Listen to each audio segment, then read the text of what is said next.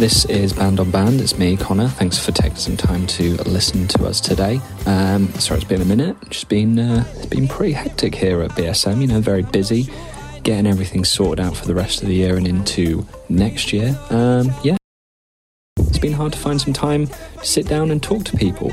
But today, I am joined by Nick from Bears in Trees. Uh, we're going to talk about modern baseball. It's um, it's been a long time coming. Great band.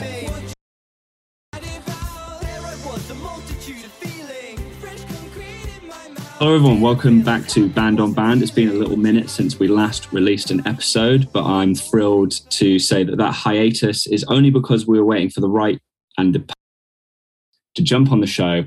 And uh, I'm thrilled to welcome Nick from Bears in Trees. How are you doing? Hello, I'm I'm good. You're too kind. You're, uh, you, have hyped up already. It's all the hype. It's all the hype. It's all hype. Everyone loves the hype. Let's go. Yeah. This is, is just because we're going to talk about one of the best bands that uh, BSM's ever had the pleasure of working with. And I think oh, good gosh. Yeah. One of the one of the, the best bands in I'm not even going to get into the wave conversation. Emo in general has ever enjoyed and watched flourish, and that is um, modern baseball. So let's just let's just dive right into it. When was when did you discover them? What was that feeling like? Can you remember the time and the placement that you were at? Tell me about that story. So me, me discovering modern baseball. For, for context, I was into like your very stereotypical like My Chem, Fall Out Boy, Panic, kind of old school emo pop bands. And then I started getting recommended a lot of kind of like newer American emo bands. So like it started with the front bottoms and then Foxing was the next one and then modern baseball.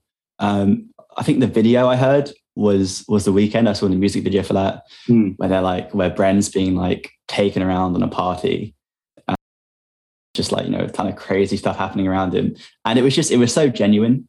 Mm. Like I hadn't heard I hadn't heard music written. It, it sounded like it had been uh, it came from the same lineage that I was listening to, but it was about my life, like you know these abstract concepts or just these people uh, talk, you know, like being sad in an abstract way. It was like it was very personal, personal, and it was like very refreshing and genuine. And I hadn't really heard that in in a band. It, it seemed like it, uh, it was. I don't like to use the term right place, right time, but for this occasion, I probably will. It did feel like in 2012 there wasn't. It was like it needed the scene or music in general in our world. And, and like I said, it did that first record did sort of click with a lot of people in that in that age bracket. What like 2012? I want to say, yeah, sports 2012 came. Definitely. Uh, yeah, I would have been. I think I was I was like 15, 16. Uh, uh, yeah, so similar age, but that I feel at, at that age as well. When you connect with something and when it like hits you, you're like, "That's it. I'm done. This is this is it for me. This is you, anything else could come out, but this is this is my gang. This is listen to this until the end of time. Um, it, it's interesting that you mentioned that you discovered them on on YouTube. Was that kind of like your main source of music at that time? Yeah, I would. I used to spend just like evenings after school through my YouTube recommendations because mm. uh, I was getting really bored with the kind of music I was listening to. So I got into like you know like most of the kind of big emo bands in that wave, like Joyce Manor, um, La Dispute, um, the Wonder Years. Like, you know, the, it was like the domino effect, you know, a single domino falls and then all of a sudden I feel like I'm in like an American Philadelphia basement, uh, which, which I still wish I could be at. Yeah. um, I remember. Yeah, and I had. I, I remember uh, Ben showing me modern baseball for the first time on uh, as as I feel like. I mean, I'm I'm 30. I'm not exactly much older than you, but I feel like in in that age, a, a couple years before that, everyone was still listening to records and like showing people. I don't know, like yeah. I listen to records quite a lot and people music, but really showing my age for no reason. I'm like five years old, like being being a leak for no reason. Um, but yeah, he he showed me the the record and we sat down, and we listened to it, and um, I was absolutely blown away. And then it was for the next record came out, and then again mm-hmm. years before Holy Ghost, and it was just the, the meteoric rise of that band felt very organic and natural, and every single album was just great. Um, was was sports kind of the album that you listen to now, or do you do you have a favorite album? Fun, funnily enough, it's you're gonna miss it all. Yeah, as I think because that was I first saw them live when they were touring that in the UK Mm. in 2014. So that has the most nostalgia for me.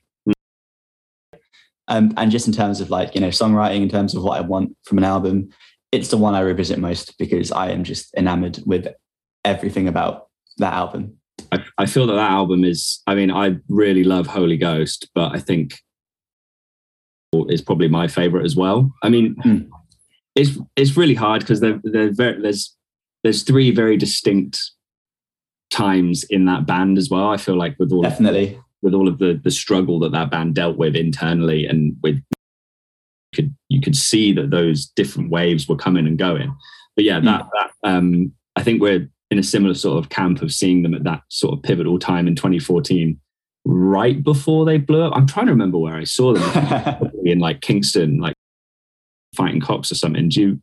Ah, lovely. No, I um, I saw them in a, in Banquet Records. Uh, Oh, They did like a little in store around the same time. Yeah, But no. my first show was uh, at the Borderline in London, which sadly now is closed down. R.I.P. the board. Uh, but that was yeah. But I think like that show specifically, um, I went with two of my best mates. Uh, one of them, Ian, who's our singer. Mm. Um, I remember before that, I'd only been to like massive shows. I'd seen like Sleeping with Sirens, You Me at Six, or and that was you know the whole rigmarole of a massive stage.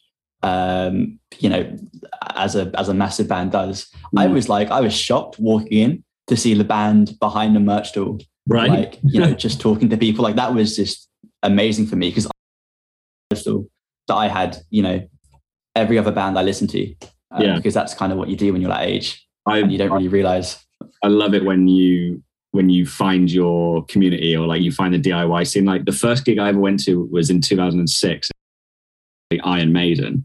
Um, like whoa, music is amazing. Like wow, this is what live music is like arena, right? And then like five years later, I go to a DIY basement and I'm like, where's Yeah. the pyro? Where's the lasers? Where's the fucking yeah? It's it's mad. Like that that moment where you've gone to these big productions and then you go to a, a hundred cap basement and you see the people that you've literally been listening to on the bus or on the train getting there, and you're like, absolutely I'm going to say hello. That's ridiculous.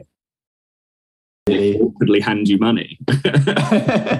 yeah I think I, I assumed it was like there was a paid meet and greet going on um, which shows you how bad it was and Yeah. I, I think I yeah me and Ian went to go talk to to Jake Mm. and we were like, "Oh, excuse me, how much is it for?" A-? He was like, "What?"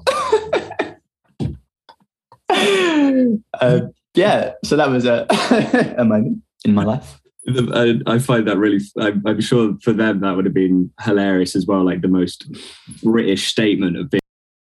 No, how much for a photo with you, please? And put it on my MySpace or something.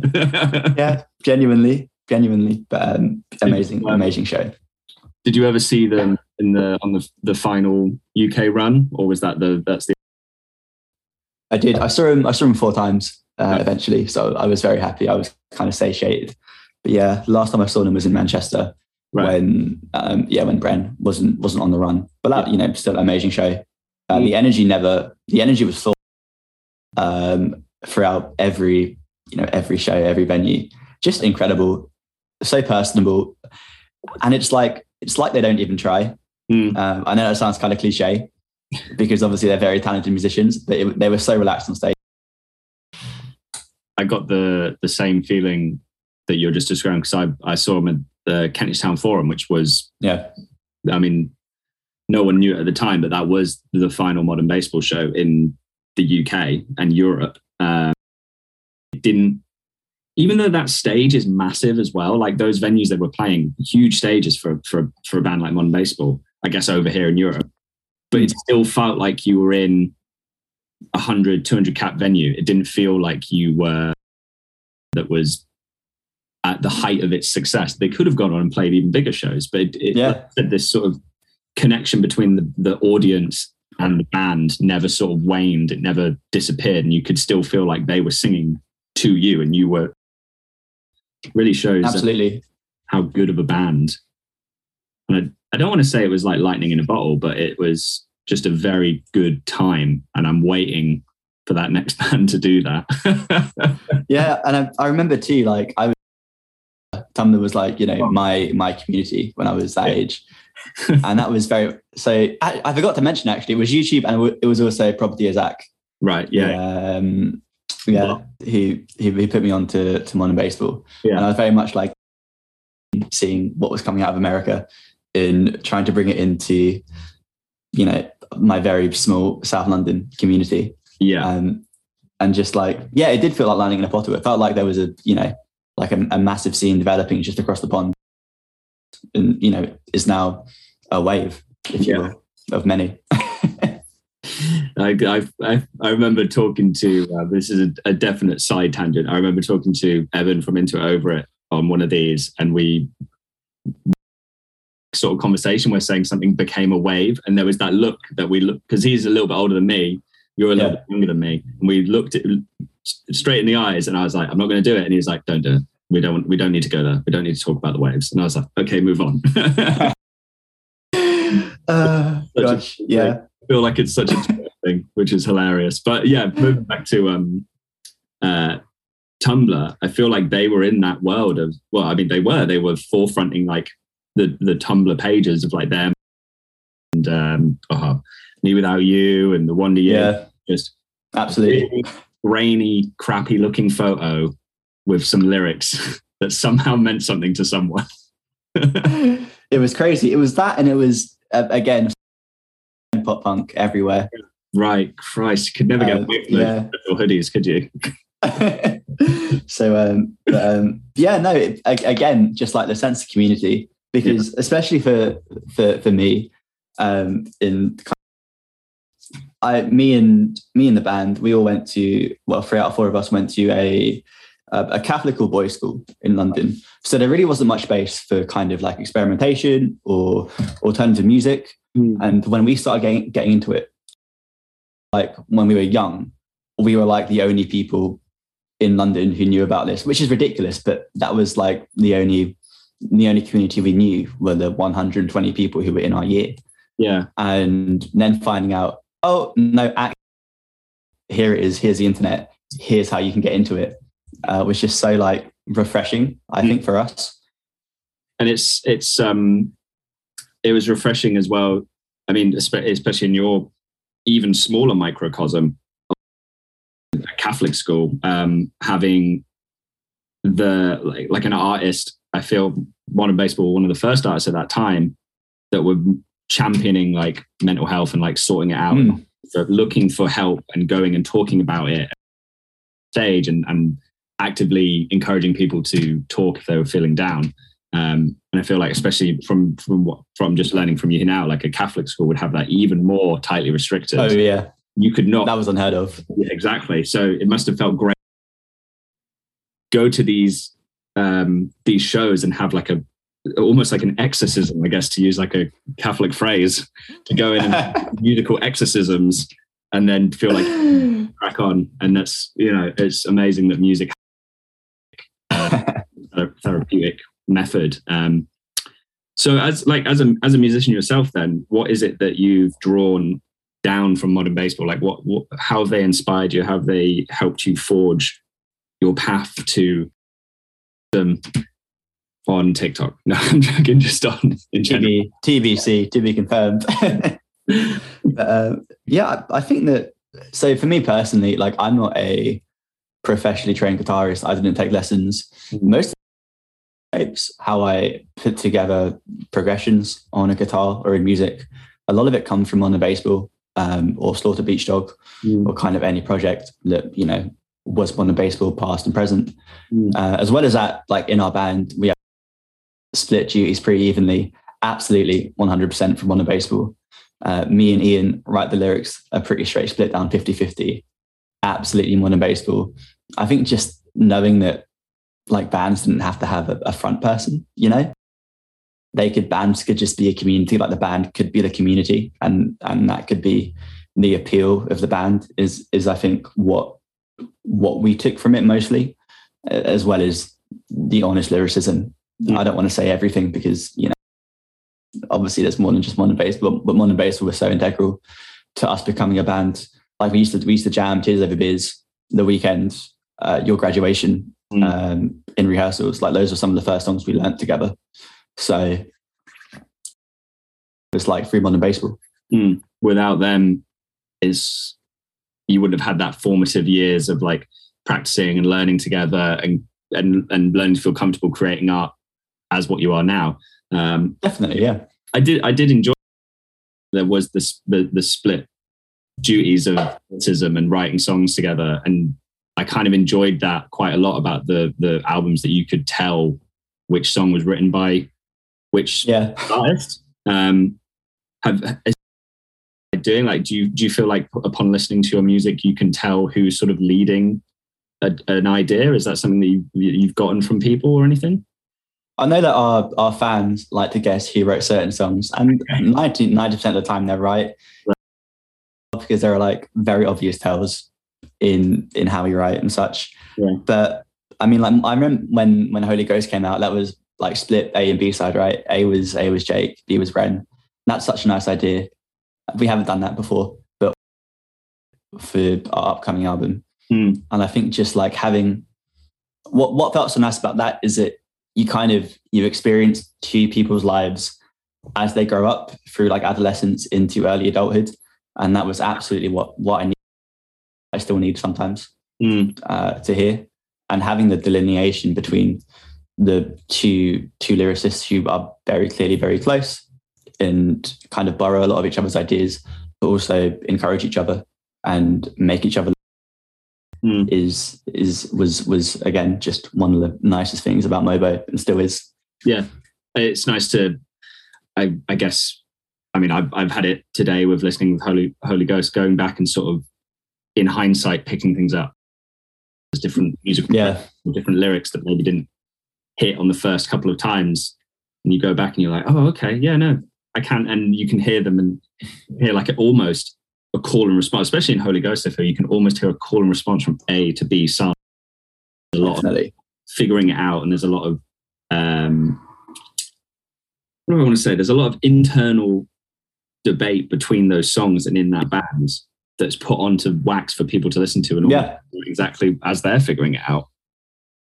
I, I think like on that note, uh, Brendan did a like just before Modern Baseball went on hiatus. Brendan did a like an EP or like a, a set of singles. Mm. Uh, I want to for polyvinyl, but I'm not. I'm not sure. But um, he basically covered "Mass," which was Jake's song on Holy Ghost, and he changed the lyrics to be about Jake, and it was really really sweet. And it was you know like things they put out, and just hearing them that call and response, like you said, made the band feel so much more real. Yeah. Really sort of coming round and, and full circling it at that point as well, just before Mm. the indefinite hiatus. Just come back and play one more show. It's fine. It's one more. It's, it's all I think everyone's asking. One more, just one more. No, it's fine. You know, they're happy, I assume. Um, I hope. you should. And- You had to be- They're happy, I've heard. from what I know, from what I can tell, but yeah, no, for real. That's exactly what we needed. If they want to come back, let's chill. If they don't, that's chill. Thanks for the memories. Well, we're gonna let's take this let's take this opportunity, like rather than um, me doing it in post, like let's um let's talk the record that you're that you're running up to releasing with counterintuitive. Tell tell us oh god, yeah. Oh, the record is called "And Everybody Else Smiled Back." It's out uh, November. Here's where I get my calendar up. So November nineteenth. There you go. on on the counterintuitive records and uh, it's about the uh, the worst night of your life always has a day after Mm. the best day of your life always has a night after And those nights kind of picking up the pieces and understanding what went wrong and it is very heavily inspired by Modern Baseball if you couldn't already guess or tell so It's coming out soon. Pre-orders are available now on Counterintuitive Records web store and also Counterintuitive Records UK European web store. Um, there's I'm looking at the merchandise now. There's a beautiful cut. There's there's quite a few colorways to pick from. Got some Cornetto, some Splatter, the classics. There's uh, t-shirts. There's flag. I love the band are doing socks. I'm here for it. We've been we've been searching out socks since we started. They've been like our top priority, and Oh, now that it's happened, yeah, honestly, it's I'm I'm I I can die. I hope you don't die anytime soon. I hope the band maybe just calls it a day because you you've done socks now. also that, also that. Release this album. It's going to be fine. The socks were really what we joined a band for, and we're glad we've done it. The I'm album is secondary. yeah, exactly. So, well, Nick, thanks so much for uh, joining me on the podcast. Um, I hope you have a lovely day. I hope you get out You too. fresh air, stay hydrated, listen to modern baseball, and that'll. Thank you. Nice one, Nick. Thanks so much for carving out some time to talk to me there about modern baseball. Man, it's been been a number of years since since uh, the indefinite hiatus of modern. Like we're all sort of still dealing with that, but you know, all good things do come to an end, and we are here left enjoying the good times that we had with that band. But yet again, their music lives on for all of us to enjoy whenever we want on Spotify or at home with your records that you've got. Anyway, thanks very much for listening. Um, follow along, go back to the old, old podcasts, have a listen to them. Um, it's getting, it's getting winter. It's getting to winter now. Keep warm, stay hydrated as always, and um, you know, look after yourself and check in on your friends and your family. Until next time, cheers.